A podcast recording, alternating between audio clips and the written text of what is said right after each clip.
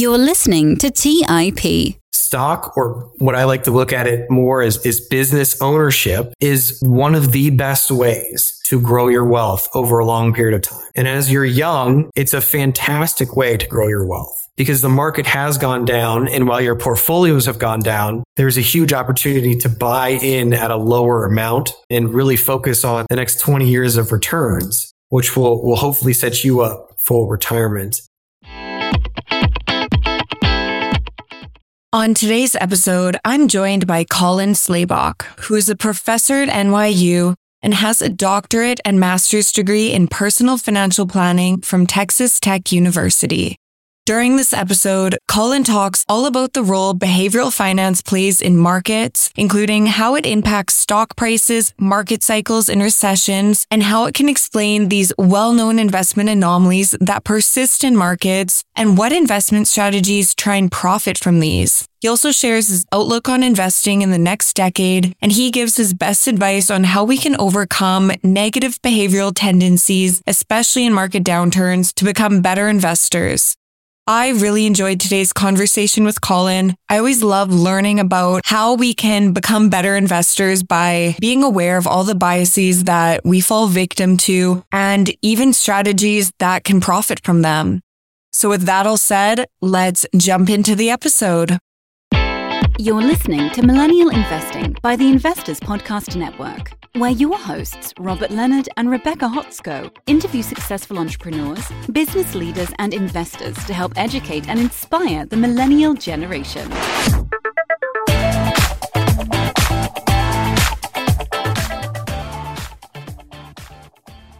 Welcome to the Millennial Investing Podcast. I'm your host, Rebecca Hotsko. and on today's episode, I am joined by Colin Slabach. Colin, welcome to the show.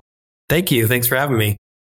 Thank you for joining me today. I'm really excited for today's conversation. We have a lot of great topics to cover in behavioral finance and how that impacts markets, investors' decisions. But before we jump into all of that, for our listeners who aren't familiar with you yet, can you talk a little bit about yourself and how you got to where you are today? So originally I'm from Illinois, where I grew up in corn and soybean country. We had bring your tractor to school day.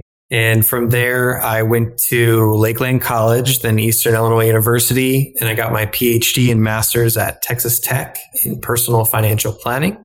And then I went to go work at the American College for Financial Services, helping run the Retirement Income Certified Professional, the RICP. And then more recently, about six months ago, I moved to New York City, which is very much different than where I'm from and I'm now currently running the Masters in Financial Planning program at NYU. So you are well qualified to talk about the topics that we're going to cover today. And the first one that I want to cover with you is behavioral finance, because I know this is something that you really like researching. And so to just kind of frame the conversation today, can you explain what behavioral finance is and how it's different from mainstream traditional financial theory?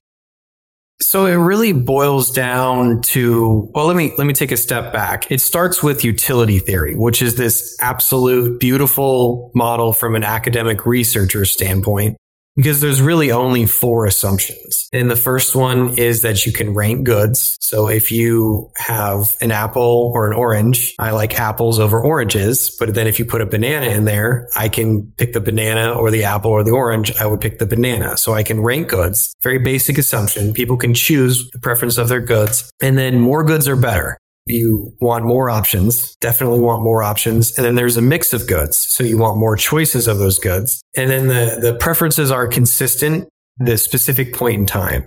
So you, you have uh, consistent preferences. And this is the only four basic assumptions of utility theory. And it really creates these amazing different models that we can do with supply and demand curve and, and all these other various aspects. And when I say utility theory, I'm just talking about life satisfaction or the things that are driving your life satisfaction. But behavioral finance really came about because a couple of psychologists said these are not actually completely accurate.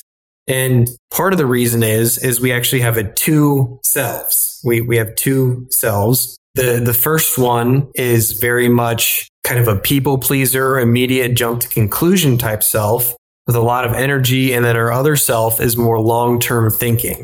And that's really where the difference comes around is willpower and then just various other factors like cognitive overload. And really it violates those assumptions. And that's where behavioral finance has come about. And we're just applying these various failures to different aspects of, say, the market or personal finance.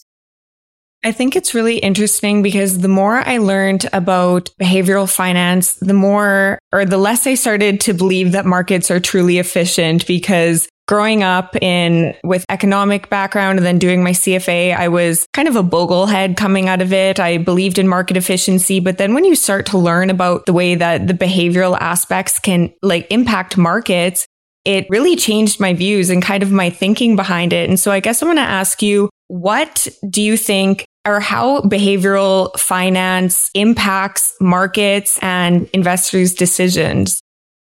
Definitely. I think we see this screaming, I don't want to say perhaps market inefficiency with FTX. It's like, well, now we're at hindsight bias where, oh man, now that we look back, it's like, oh, there was a lot of issues there. How were they able to raise all of that money, cause all of these issues? And really, there wasn't a lot of things in place behind that. Well, if you look back, it's like 1602 in Amsterdam when the first stock market came about. It only took like three or four years until there was a market bubble. And if you look on the surface, we can all kind of laugh at them and say, oh, it was tulip bulbs. It was just, it was tulip bulbs. But then you fast forward today and I'm like, oh, okay, well, you know, we bet on cryptocurrency and these various other aspects. And I'm not saying that there isn't a use for cryptocurrency there's definitely use for the blockchain. But it's like, okay, guys, are we really that different? And it really boils down to our, our human behavior and our biology. And so I would say markets may be efficient in some aspects that a lot of consumers won't be able to take advantage of the anomalies. But someone who really dedicates a tremendous amount of time can perhaps take advantage of these market anomalies. Now, that's not to say there's other factors that a consumer could not do to improve their returns outside of just being a passive investor. But yeah, it's, it's very difficult to take advantage of these anomalies, even though we do most know most of them exist. I want to back up a little bit and can you talk about what are some of those major anomalies and that persist in markets and the behavioral reasons behind why they are there? One that has been kind of put on blast lately over the past 10, 15 years has been the, the small firm effect. So firms that are much smaller tend to outperform. Now there's kind of, well, they should outperform because they're riskier. They're more volatile. But then even if you adjust for all of those different factors, it seems like they do provide outperformance. One of the, the things that, that comes to mind is Peter Lynch, the Magellan Fund. He was primarily investing in these small cap funds. Now he did take a little bit more of an active investor type approach with investing in these, but it's kind of been put on blast as of late because the, the mega cap has performed so well over the past, I guess we would say the 10, 15 year range versus the small cap firms have, have not performed at that level. But it's, it's interesting because you would also say now that the rise of venture capital and private equity, we're seeing firms who are tremendously successful. I call them the, the tech-ish firms. They don't necessarily have to be specifically all in tech, but like Airbnb, for example, it didn't go public until it was a, already a large cap at like $47 billion. So I think that's been one that's been put on blast, but I also think it perhaps is going to come back quite a bit. And really, I find it's just perhaps low expectations and it's a lot easier to go from being a $500 million company to a $1 billion company than to go from a $10 billion company to a 20 billion. We've, we've tested that. And I think some screaming examples that are anomalies of that are Google, your Apples of the world. They really have. They were able to double more efficiently and more effectively than small cap companies. But that's one of the anomalies. A second major anomaly is the January effect. So this has been a pretty persistent one for, for quite a while where stocks who have underperformed throughout the year, specifically in the fourth quarter, tend to perform better in January. And the guy who came up with this was, was rather funny because he wrote this article I want to say hopefully he took advantage of it for multiple years because he did get superior rates of return if he did. And I personally would have not ever written the article and would have worked maybe in January and then gone on vacation to wherever for the, for the rest of the 11 months out of the year and just focused on the buying aspect of January. But he found that stocks that tend to underperform throughout the year, specifically in Q4, tend to do better in January. And this is because of the tax loss harvesting and rebalancing. And that's really where it, where it comes out. If you're a fund that rebalances in January or your tax loss harvesting. You're, you're going to be selling in December. You're going to be repurchasing in January. And since the stock market, in essence, is the supply and demand, it's kind of been a persistent anomaly, but it's, it's shrunk a lot just since the article and it almost happened overnight. And that really boils down to game theory. If there's alpha to be obtained, we're going to continue to obtain that alpha in the market until it ceases to exist or becomes tremendously small. So that's kind of a, another major one. And there are institutional investors that are, are, focused on that. So it kind of cuts out the, the little man in essence, where if you're not, not really focused on that. A third one is momentum. So momentum, I would say has been pretty consistent for quite a while. Momentum is more on the short term where news comes out, the stock either jumps to the upside or it jumps to the downside. And then it trends down afterwards if it dropped down or it trends upward after that. And part of that is believed to be the dissemination of information. So there are these high speed algorithmic traders who once the information has come out immediately reacts but then everyone else catches up to it. And I consider that to be kind of hard to, to take advantage of. And it's become a lot more muddled over multiple years. I would say an interesting one is when you have an AI or various aspects who are high speed trading, they can misinterpret the information. And then there may be a huge opportunity of perhaps misinterpreting information. One of the ones that I, I saw recently was, I believe it was Alibaba came out with their earnings and their earnings were way lower because they used the equity method and a lot of their equity investments had dropped. And so the earnings looked really bad. And I think the algorithms saw that and then dropped the share price even more. And then it was like, oh, wait, guys, this wasn't as bad. That was their equity investments. And it, it really came down to the, um, having to sort that one out. But that's again getting more into high speed trading. And if you're just an average Joe investor, that's not something I would be partaking in. Those are the people who, who do perhaps day trade for a living, which I think is a lot harder than most people take into aspect. And if someone's trying to sell you a course on day trading or, or various other things, my guess is they're not as successful of a day trader as you would think. Because if you're a very successful day trader, you're not going to be wasting your time creating a course in that essence. The fourth anomaly that I highly recommend perhaps looking into is more of the value securities. And this gets more at the behavioral aspect of the anomaly of overconfidence bias or we're too optimistic. And something you have a very low bar, it's nice to be able to just step over that low bar at low expectations. And so these are your kind of low PE stocks.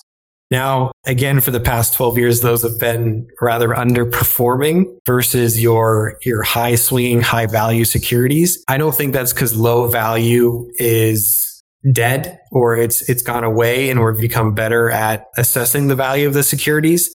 I just think with the interest rates dropping, a lot of cash flowing into the market, it really drove up the evaluations of other securities. When we see like Netflix and Facebook have plummeted recently due to this kind of more resetting of the valuation as they were before.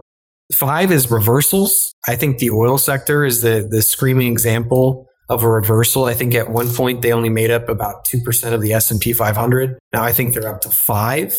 And this is just a general trend of you look at that market return quilt and typically the ones who perform the best are not typically at the top again. And there's a lot of variation. So this is the reversal. So the ones who underperform are perhaps going to perform better in the future. I think banks is another one. Oil and banks are the two big screaming sectors that I would say have experienced virtually perhaps no returns in the past five years and low returns over the past 10.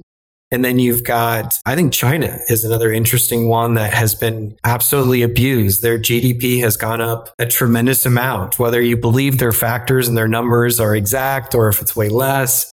But yeah, over the past 15, 20 years, we haven't really seen virtually any appreciation in the market, but the GDP has climbed up substantially. Now, there's definitely additional risks associated with investing in China, but I think there's, they're very well fit for reverse Six was I just kind of put a fun one in is uh, as we approached the Super Bowl, there was someone who I'm sure was a, a, data mining aspect, but said that if the AFC wins, we'll enter a bear market. And if the NFC wins, we'll enter a bull market. And so that was kind of a funny one. In uh, 1978, it was discovered. And fast forwarding to today, so in 2022, 41 out of 55 times this was actually correct. So we entered a, the prediction of the AFC NFC was actually correct, but it was discovered in 1978. And since it was discovered, only 29 out of 43. So about 67% of the time it was correct. Just an interesting one. I, I always am very skeptical of these kind of data mining. You look, blast out a million different correlations and you'll definitely come back with one. One of them was, I think, a Turkish cheese sales. So the Turkish cheese sales were extremely correlated with the market. I think they had above a 0.9 correlation in predicting the stock market and if the Turkish cheese sales were way up. Well, it really boiled down to someone went on a fishing expedition and then they finally found the fish that they wanted and it hasn't been persistent ever since. So this whole data mining aspect, I always like to compare it to if you flip a coin 10 times, the likelihood of it being heads is very low. But if you repeat that a million different times, you're probably going to couple, they're going to be uh, 10 and they're all going to be heads you got to be careful with what people say when they, they say these various different things because you can look historically, but doesn't mean it's going to actually predict anything. It is so interesting. You mentioned so many great ones there. And it's interesting because even though they are widely known about and exploited by, you mentioned like a lot of big firms. And if it's a trading firm, they exploit these opportunities, but yet they still largely, most of them still largely persist into markets. Although some premiums have dwindled over the years and they go through periods of underperformance, like small cap and value. But I guess I'm just wondering, while we know these exist, why do you think it is so hard for the average retail investor to kind of profit from some of these? Even though we know about the January effect and the value and small cap effect, why do you think it's still so hard? It's because there's people who are working 60, 70 hours a week who are really focused on this and they're making a lot of money. They've got advanced degrees. Not that I'm saying that that's necessarily an indicator, but they're trying to exploit this and they're doing actually a pretty good job. And the more that they're exploiting it, the more efficient markets are becoming. And if you have your nine to five job, and even if you spend two hours a night afterwards, what is the likelihood that you're going to be able to dedicate enough time? I say there's, you don't have to be specifically a completely passive investor. You can be definitely a little more active. Definitely perhaps considering the, the Shiller PE ratio and looking at various other factors and tilting your portfolio. But when it comes to, to buying individual securities, you have to be aware that there are a lot of people who are working very hard and are already pricing these various things in. Doesn't mean that you can't. It doesn't mean that you don't know more about something that Wall Street may not. Perhaps you're in, say, the pharmaceuticals industry and you know something more that's not insider trading, but you know something more than, than other individuals. But I'd also caution that it's really I would say one of two sides. You either want to be more looking at it full time, and I would even say more than full time. You're working 60 hours a week at it, or you want to be the opposite and be leaning much more passive and focusing on other things like maximizing income, being very efficient. I think there's a lot of different opportunities in someone's personal life that they can increase a tremendous amount of efficiencies there and unlock perhaps higher earnings potential, reducing their tax bills and various other things that I think would probably add more benefit to their life than if they really tried to compete with these, these big wigs on Wall Street. Not to say that they couldn't, but they, they didn't take care of all of these other efficiencies before taking that leap. Let's take a quick break and hear from today's sponsors. Hey everyone, it's Patrick, your host of Millennial Investing. Every year, my buddies and I do a guy's trip to escape the cold and dreary Ohio winters. Once we pick our destination, without fail, we all jump on Airbnb and find an incredible place to stay. We just got back from an amazing trip in Palm Springs, California, and our Airbnb home was a huge part of creating memories we'll never forget. I loved it so much, I'm taking my family back to Palm Springs for spring break, and we're staying in an Airbnb home my kids fell in love with and picked out themselves. While I was there, I had the realization that my own home could be an Airbnb. It's an excellent way to earn some extra cash whether you're saving up for your next vacation, paying off some bills, or investing, your home might be worth more than you think. Find out how much at airbnb.com slash host. That's airbnb.com slash host. Hey guys, have you ever wondered if there's an AI tool like ChatGPT specifically built for the stock market? A tool that not only does the research and analysis for you, but also allows for dynamic discussions? Well, wonder no more. Meet Meyka, your AI powered stock research assistant, now enhanced with real time stock data. Let Meyka do the heavy lifting for you to significantly reduce your research time. And the best part, Meyka is 100% free. Ask Meyka questions like Explore the financial health of Apple through a summary of its balance sheet. Compare the financial statements of Apple and Tesla. What is the analyst price target for Microsoft? What is the social sentiment analysis of Amazon and millions of other queries right at your fingertips? Visit Meyka.com. That's M E Y K A.com. Buy low, sell high. It's easy to say, hard to do. For example, high interest rates are crushing the real estate market right now. Demand is dropping and prices are falling, even for many of the best assets. It's no wonder the Fundrise flagship fund plans to go on a buying spree expanding its billion dollar real estate portfolio over the next few months. You can add the Fundrise flagship fund to your portfolio in just minutes and with as little as $10 by visiting fundrise.com slash millennial investing. Carefully consider the investment objectives, risks, charges, and expenses of the Fundrise flagship fund before investing. This and other information can be found in the fund's prospectus at fundrise.com slash flagship. This is a paid advertisement. All right, back to the show. I think that is a good point. And the one comment you made about Alibaba and how some firms or their models would overreact to statements, the earnings when they come out.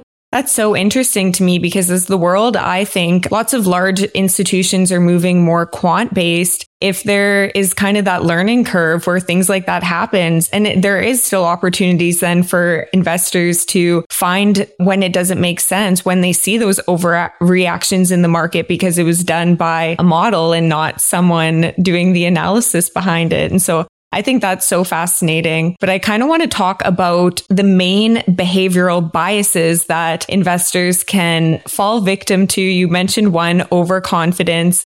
So I'm wondering if you can talk about the top mistakes in these biases that investors make and how does that impact investors' outcomes and returns?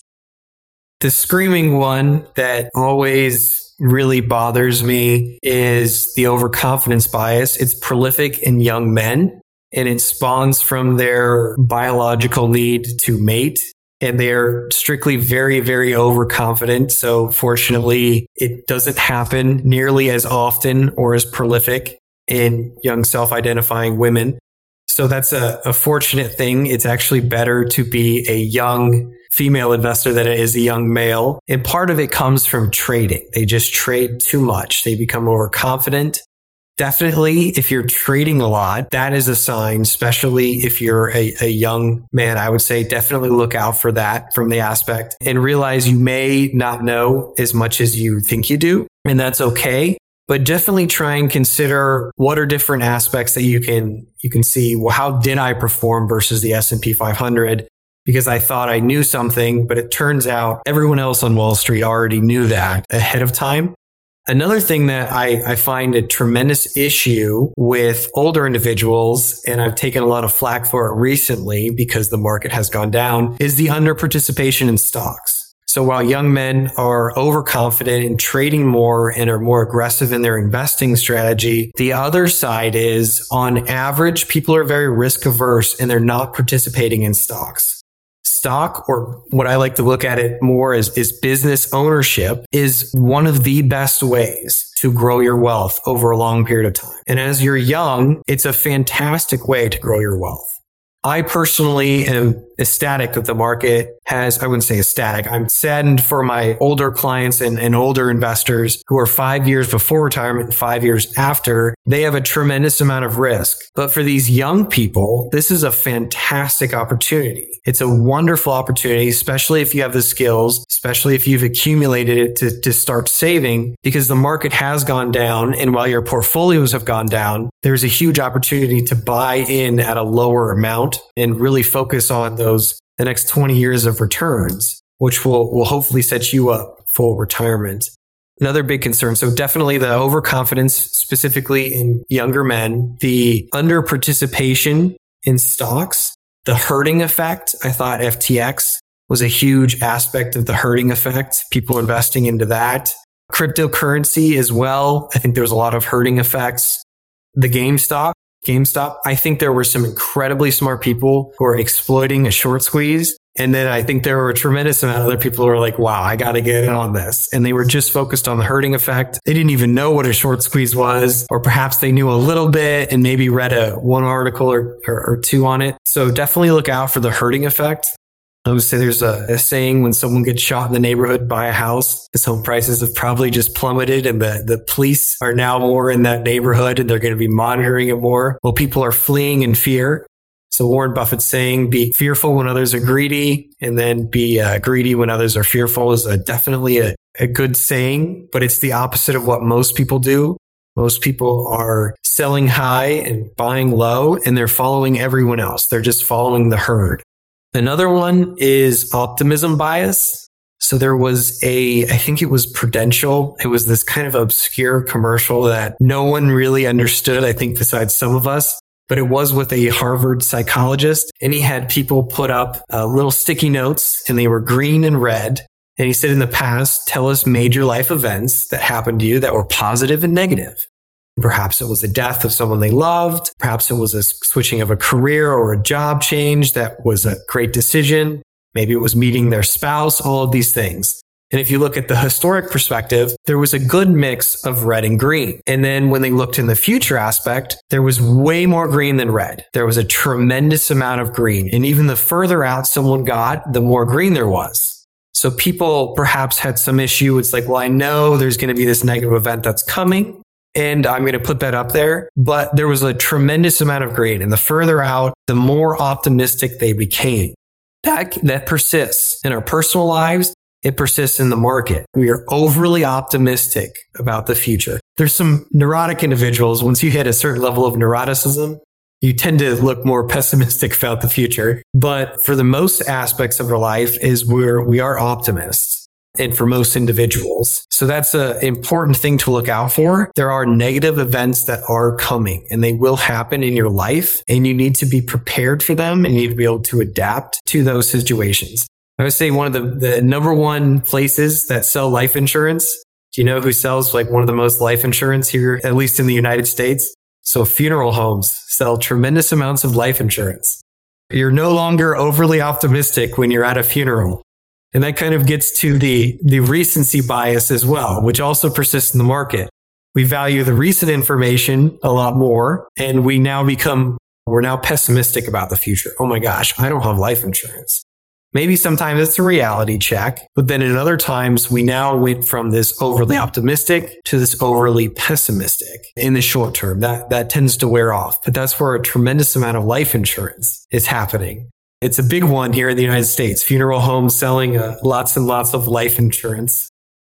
That's so funny. And the one about the optimism that got me thinking because as investors, one of the biases is it goes with a kind of overconfidence. And when you're stock picking, if you're very optimistic about a company, you might over extrapolate their growth expectations or you might justify paying a bit too high because you're just really excited about the company. And so that's why I think these things are just so fascinating to learn about because once you're aware of it, you can keep yourself in check and hopefully use that to just be self critical and say, are my is my model actually realistic? Are my growth rates realistic? Am I being over optimistic and certain things like that? So that was super interesting. I always like to say Tesla is a screaming example of what they've been able to accomplish is nothing short of a miracle. I mean, it's just to enter a, to build a car is difficult.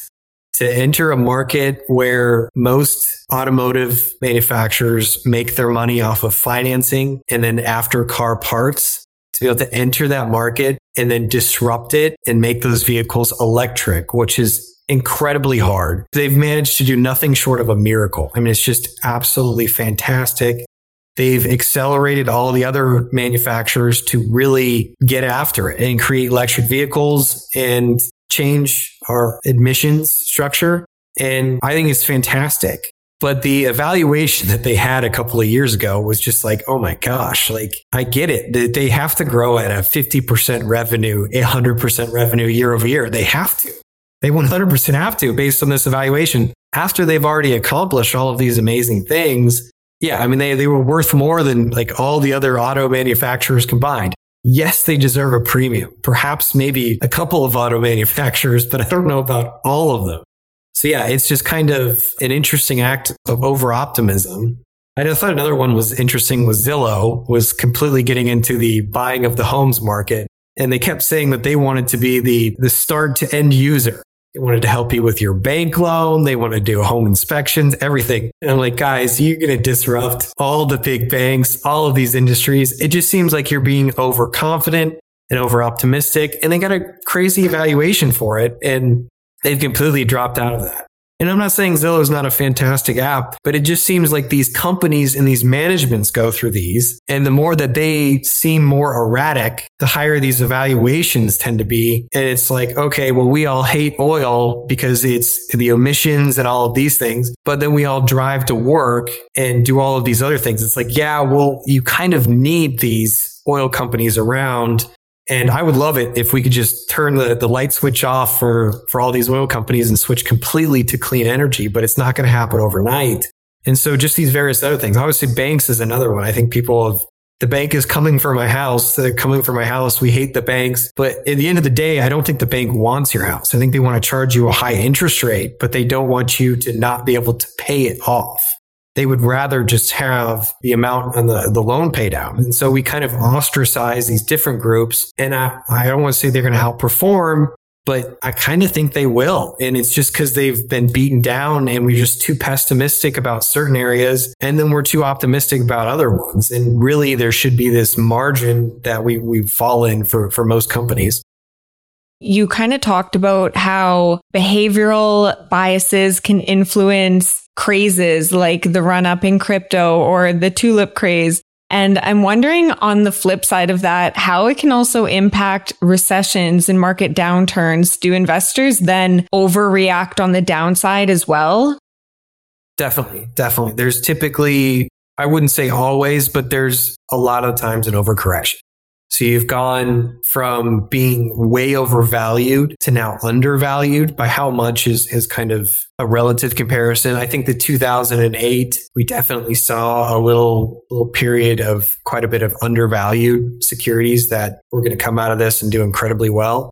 And that's part of the run up that we've experienced was we now went from an undervalued back to being overvalued again but it's typically the back to back. Like you can make some really key decisions in your life and you can drastically outperform the market just because you were, you were buying in when things were looking so bad. And then you were perhaps a little more cautious at the very top.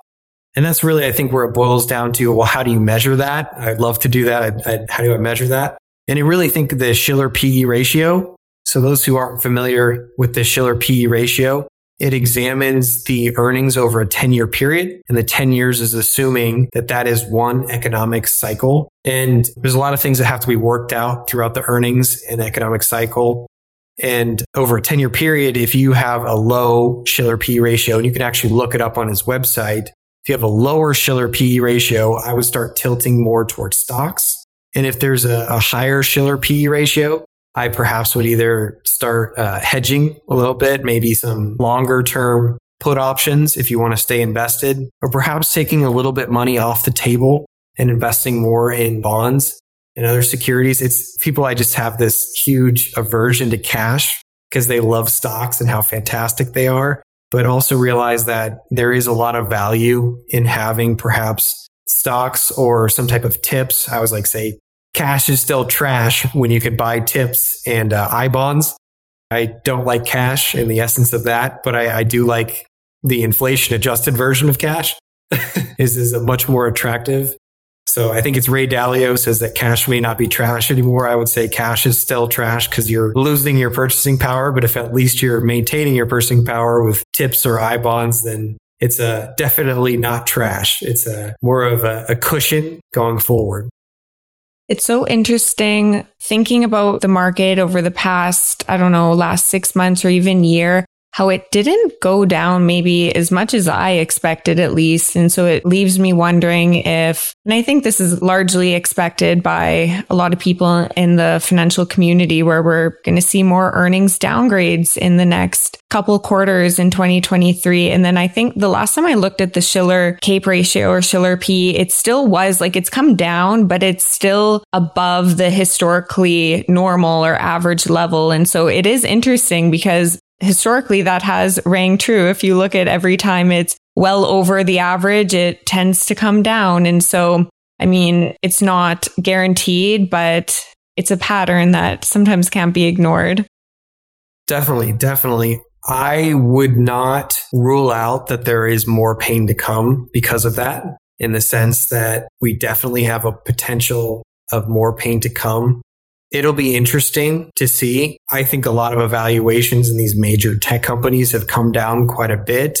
A lot of restructuring has happened. We could have this soft landing. And I think if there's a soft landing, it's going to persist longer than people anticipate. I think the United States prefers more hard landing. We, we, tend to be more boom and bust than most places, whereas places perhaps like Japan would rather have a longer drawn out issue. But yeah, I, I think we have a lot of macroeconomic issues that are happening. And then we do have some, some various other micro issues. And just to have such a strong dollar is, is going to be difficult going forward. But I think it's still a great time to buy stocks. I think even if you are a young person and you, okay, say I'm, say I'm wrong, I'm completely wrong, and you just keep buying stocks and it drops another 20% and you're in your 30s and then it goes down 35% and you just keep buying and you just keep buying, you're going to come out of this pretty well because they're going to go back up and they're going to go up rather quickly. I would say one of the one of the big misconceptions about the stock market is the fact that things go up over time. Well, that's absolutely true. A lot of the times things tend to act very sporadically and they can happen almost overnight. It's very scary. The problem is like if you miss out on those few days where the market just shoots way up, your returns are going to be way lower. And if you could time that, that's fantastic. But the problem is it's so random and it's just like what is causing this spike in X stock to go up seven or 8% over the past week when it hasn't done anything for the past two years oh, now look, it's up 20% in the past month, whereas it hasn't gone up in the past five years.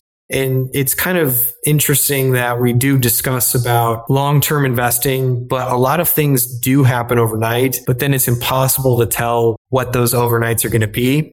So yeah, it's, it's a very interesting aspect, but the likelihood of you losing out of money over a 10 year period in the stock market, investing in US securities is relatively low if you have a very large diversified basket of stocks. And I'm not saying you have to go the full S&P 500, but if you have 10, 15, 20 securities over time, it's going to definitely a solid chance of either being at the same level after 10 years or higher.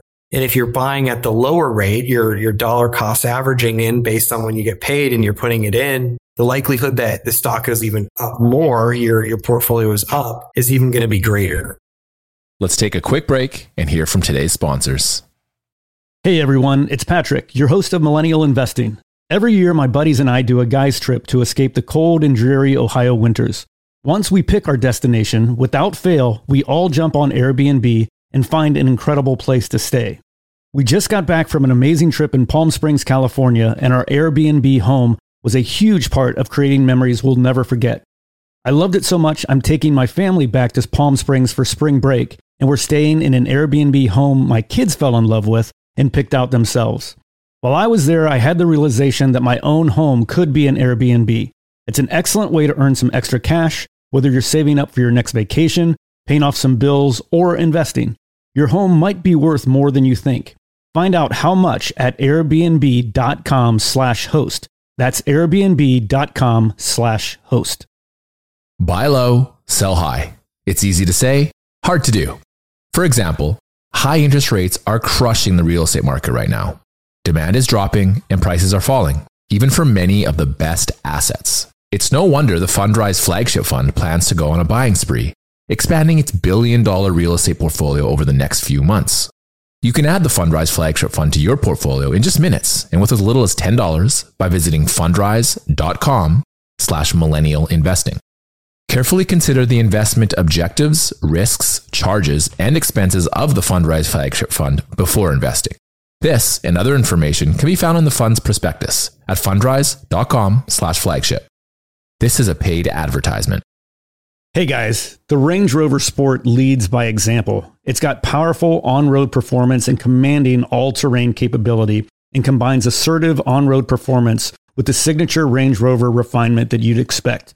The third generation Range Rover Sport is the most desirable, advanced, and dynamically capable one yet, and redefines sporting luxury. It's got advanced cabin technologies such as active noise cancellation and cabin air purification, which offer new levels of comfort and refinement. The purposeful cockpit like driving position sets the tone for a focused interior that promotes exhilarating driver engagement. Award winning Pivi Pro infotainment is at the heart of the experience and provides intuitive control of the vehicle systems.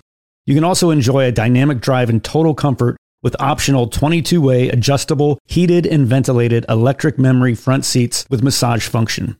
Design your Range Rover Sport at LandRoverUSA.com. That's LandRoverUSA.com. All right, back to the show. And it's so interesting how you pointed out the January effect earlier and thinking about that now heading into January, where I'm assuming there's going to be lots of people and big institutions capitalizing on the losses, but at the same time, with the expectation of earnings revisions. And I think there's 50 basis points more of Fed hikes priced into the market right now. So with those expectations, maybe we could see another mini rally in the first month, but then who knows, like things could get worse. And so understanding these biases and anomalies again are just so interesting because it could be a fake little rally. And then you can think that, oh, that might have just been the January effect. You bring up a fantastic point is there's three types of people that are, I would say, I want to pick on CNBC or Fox News or anyone, there's three types of people that are, that are going on there. And there's the one who says, we are going to enter a rally. We are done with this. We're heading for the next level. Then there's the other one. It's like, oh, we're going to hit a mild recession. Things are going to kind of stagnate. We've priced in the mild recession. Maybe we'll have a, a little decline or maybe a little upside, but then we're going to come out of this and we're going to do fantastic. And then there's the other person who's the doomsday person. And it's like, oh my gosh, we're going to go down another 30, 40%. And I always laugh because they've hedged their bets. No matter what happens, they have someone who can come on and say, I was right they have someone that can come on and say, I was right. And it's not, they make a good story. Always the pessimist always gets the most news because we are risk averse. So when, if I went on and said there's 30% market decline, I would be trending more than the other two. But one when I'm wrong, it would be the other two and it would be the, the one who's right. And if you get enough people and they get two predictions right, it's like, oh, this is our guru type scenario. It's like, well, they got, they got lucky twice there was a I don't want to don't want to say the fund, but there was these funds and they would have like 25, 50 different funds. And then as the funds did underperformed, they would start rolling them into other funds. And the highest performing ones would do the best. And they would just keep having those. And those are the ones that got advertised to. And those were the ones that would flow in the assets and they would just absorb these underperforming funds. Well, these highest performing funds over the past 10, 15 years would actually underperform because they were sector tilted or, or, whatever. And the reversal came, the reverse came. So then the ones, oh, we need to introduce a commodities fund because commodities are booming. And the commodities fund will do okay for a little while and maybe it starts absorbing these other funds. And so it was just this huge prolific thing. I always like to say uh, Jordan Belfort Jordan Belfort, the Wall, Wolf of Wall Street Ponzi scheme guy, is he would pick various stocks and he would get you, if you had 100 people in the stock market, actually, during the time period he was doing it, there was a lot of upside. So you could have thrown a dart at the board and you, you could have picked a winner. And it was so, it looked really good. Now, right now, I would say if you, you threw a dart at the board, you probably got a loser. It's probably uh, gone down over the past six months here, you probably caught a loser. Maybe, maybe it's performed. But during the time period that he did it, there was a lot of winners. So if he had 100 people and picked 100 different stocks, it seemed like 80% of them were winners. And it just was like fantastic. And it says, Oh, I picked a blue chip winner for this rich person. And then he would find the ones that won the most. And in a period where the market's just going up quite rapidly, you probably have a 30% winners.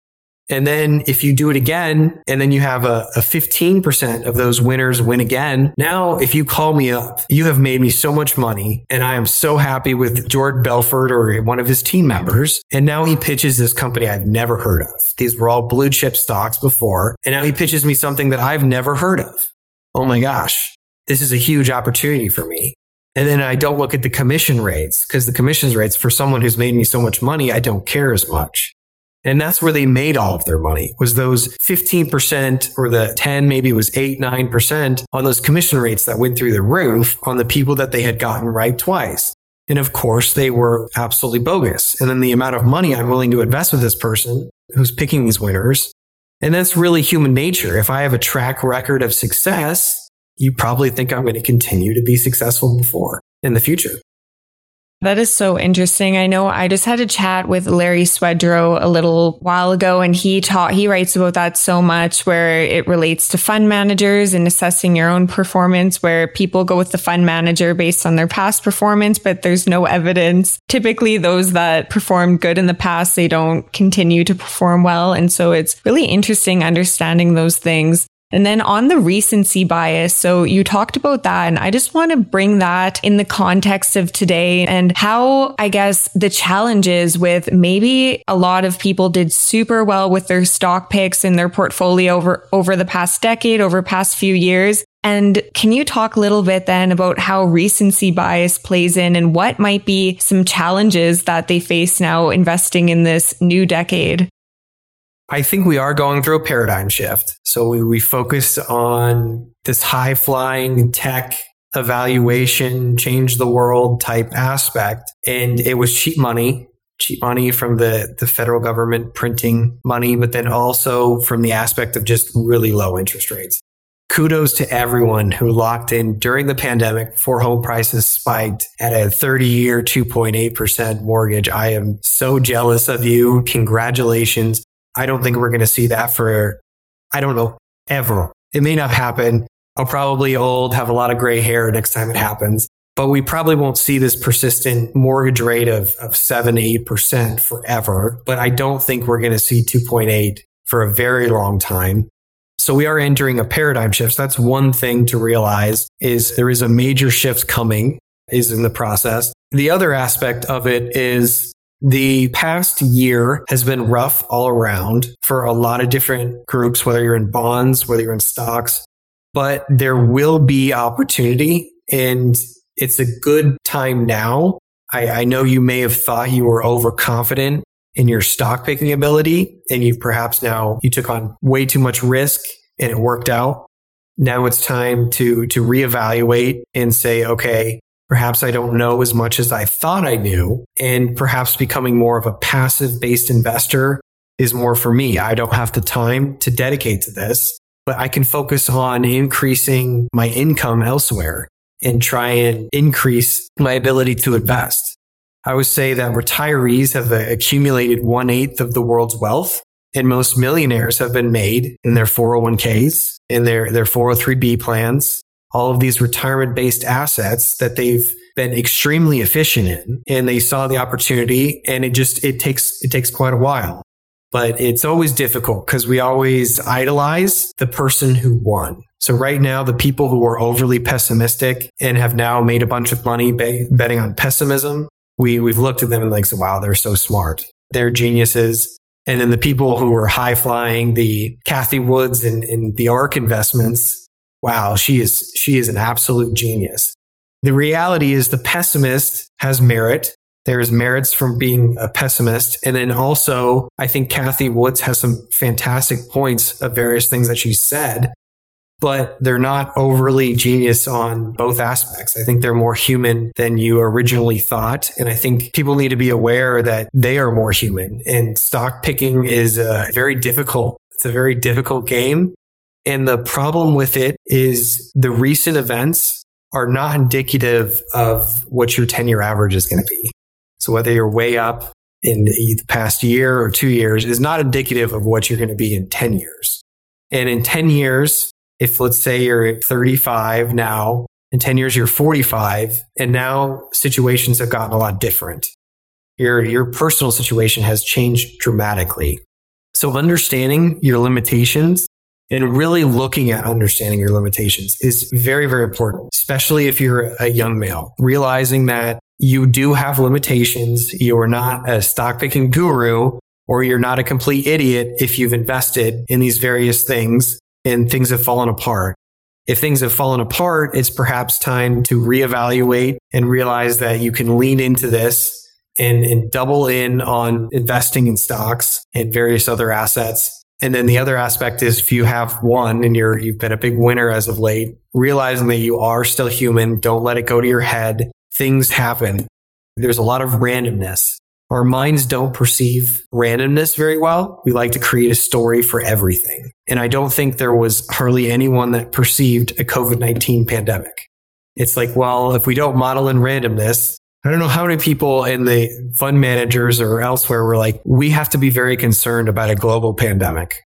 I, I, I would love to have met the guy who was like, I'm very concerned about a global pandemic. I'm going to start hedging my portfolio because of that. I just, it, it just doesn't seem the government, everything is was blindsided. So you have to assume that there's a lot of things that are going to happen that we don't know what's going to happen. So it's the unknown unknowns of the world. That's so interesting that you pointed that out. And the power of narratives I loved looking into that during the pandemic because if you look back on history, it's every significant downturn had a really horrendous narrative attached to it. And at every points in those times, I bet everyone was thinking the same thing. This time is different and this is the worst thing they've ever experienced in their relative lifetime and in their experiences. And so it's just interesting how we can look back on history and see just the power of narratives and how it can really swing those overreactions and perhaps underreactions at times as well. 100%. And I would also add to that is we create a narrative about super successful people. We create this narrative about just, oh man, what was I thinking? Why didn't I get onto that train? That, that person's an absolute genius. We don't value luck. So I would say Netflix is the prime example. I don't think Netflix should exist. I personally don't think Netflix should be around at all. And the narrative behind it is Blockbuster had, if you look back at Blockbuster, should have adopted the model. They should have adopted the model that Netflix had. They could have, you could have physically gone to the store, dropped off your movie, picked up another one, they were unwilling to adopt and change their model. And they had distribution. They had everything better. And they actually almost caught up. Carl Icahn bought massive, massive swaths of the stock and was planning on catching up to Netflix. And the, the problem was the, the economic downturn of the 2008 financial crisis. Blockbuster had more debt they couldn't service all of this debt. They couldn't get on the train of innovation, but they really, there was multiple steps that Blockbuster could have done to absolutely prevent this from happening and prevent this like massive thing. But we always look at it and it's like, oh my gosh, Netflix was a genius. We, we should have got on the Netflix train forever ago. But we don't look at the failures. And the stock market is that. We have a very survivorship bias in the stock market. It's like, oh my gosh, that guy in the garage, why did we not see this coming? And it's like, you're right. You didn't see it coming, but so did the massive incumbent that was there. They didn't see it coming either. And they got really complacent. And that's why The complacency at this other company, I would say almost had just as much of an effect. I think Walmart, Walmart, I think could have adopted a very Amazon based model and could have seen massive amounts of success eBay perhaps could have been way more successful than it currently is if they had adopted some type of model. It just seems like Amazon came just screaming through and I just thought there was going to be more competitors for their, their market share, but it really it was like Amazon delivered. Walmart had, had physical locations. They had everything. And I, I, I'm just curious. And we always like to, I think you'll either you're either a, a, hero as a company and then you, you stay around long enough to become the enemy. And I think that's happening with Amazon is they were the hero for a long time. And now they've slowly become this enemy company of this big uh, conglomerate type scenario that Walmart went through way back in the day. But we really value these massively successful people. In hindsight, we always look back. It's like FTX. It's like, oh gosh, that was, what were we thinking? But when we praise someone, it's like, oh my gosh, we didn't really value the, the, the randomness that really takes place. The, the prime example is I've met someone who's won the lottery. So they won the lottery. Fantastic. Not as much as you think, but it was a good amount of money. It was like, like $5 million plus. Fantastic. So happy for the person. You won the lottery. Congratulations. You got incredibly lucky. There was no skill involved with that. Most people can see that that person got lucky. Most people can see that there was complete randomness. But the, the guy who bought up the, the swaths of farmland in Illinois that now is going under real estate development and has gone up 20 fold in value over the past 10 years. Oh, he was so smart. That was, that was such a skill play. And then the other aspect of it is people like to brag. They don't like to tell you about their losers. I would say if you want to, you want to talk to an individual investor, and immediately they start talking about all of their winners, I'm assuming they're probably not a good investor. But if someone's like, oh, I was an idiot, I bought in at X and it went down to, to Y and it's just done nothing but tank and here's my five losers, but I'm doing really successful because I have a tremendous amount of winners is the, the other side. So we either like to take the extreme approach of either belittling someone for a situation that perhaps a lot of it was out of their control or we like to just say, oh, wow, this entrepreneur is an absolute genius. They're so smart. They saw this coming. And at some point, if you look back, and you're like, yeah, I don't think they saw that coming. There was a tremendous amount of luck in the, the aspect of what actually happened.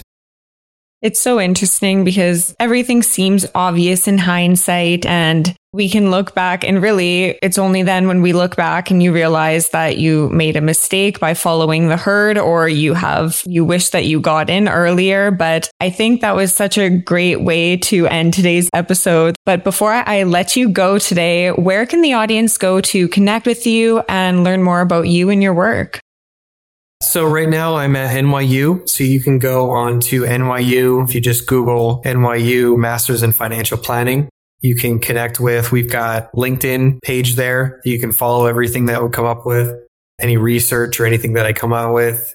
You'll, you'll see it on their website, but then you'll also see it, the, the general social media type elements. I don't, I wouldn't say I'm, a, I'm not on TikTok or Instagram or anything, but you can follow the, the LinkedIn page if you want to just kind of get a general update or you can follow the, the NYU's website. We have a tremendous amount of information and we're very excited. We, we've seen a lot of success in the New York metropolitan area with the launch of the program.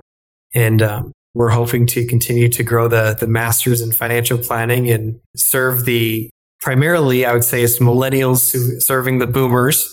So if you're interested in financial planning, a lot of it is serving the, the boomers, but as they continue to age, a lot of them, fortunately, millennials, if you have wealthier parents, there's going to be a massive transition of wealth to the millennial generation. It has already started, but it's just going to get more and more, especially if also if you're in the non for profit field. There's going to be massive amounts of funding coming their way. There's a, a lot of wealth tied up in these 401k, 403bs, and there's going to be a lot of direct donations and then also for uh, millennials, they're going to have a hopefully a nice inheritance coming here in the next 20 years on average. That is such a good point you bring up. I actually had another guest bring up that point, that historic wealth transfer that's going to happen, which is just super interesting to think about the implications that will have for millennials. And like you mentioned, so many other organizations as well. But I want to thank you again so much for coming on today, Colin. This was great. Thank you. Appreciate it. All right. I hope you enjoyed today's episode. Make sure to follow the show on your favorite podcast app so that you never miss a new episode. And if you've been enjoying the podcast, I would really appreciate it if you left a rating or review. This really helps support us and is the best way to help new people discover the show. And if you haven't already, make sure to sign up for our free newsletter, We Study Markets, which goes out daily and will help you understand what's going on in the markets in just a few minutes. So with that all said, I will see you again next time. Thank you for listening to TIP. Make sure to subscribe to We Study Billionaires by the Investors Podcast Network. Every Wednesday, we teach you about Bitcoin, and every Saturday, we study billionaires and the financial markets. To access our show notes, transcripts, or courses, go to theinvestorspodcast.com. This show is for entertainment purposes only. Before making any decision, consult a professional. This show is copyrighted by the Investors Podcast Network. Written permission must be granted before syndication or rebroadcasting.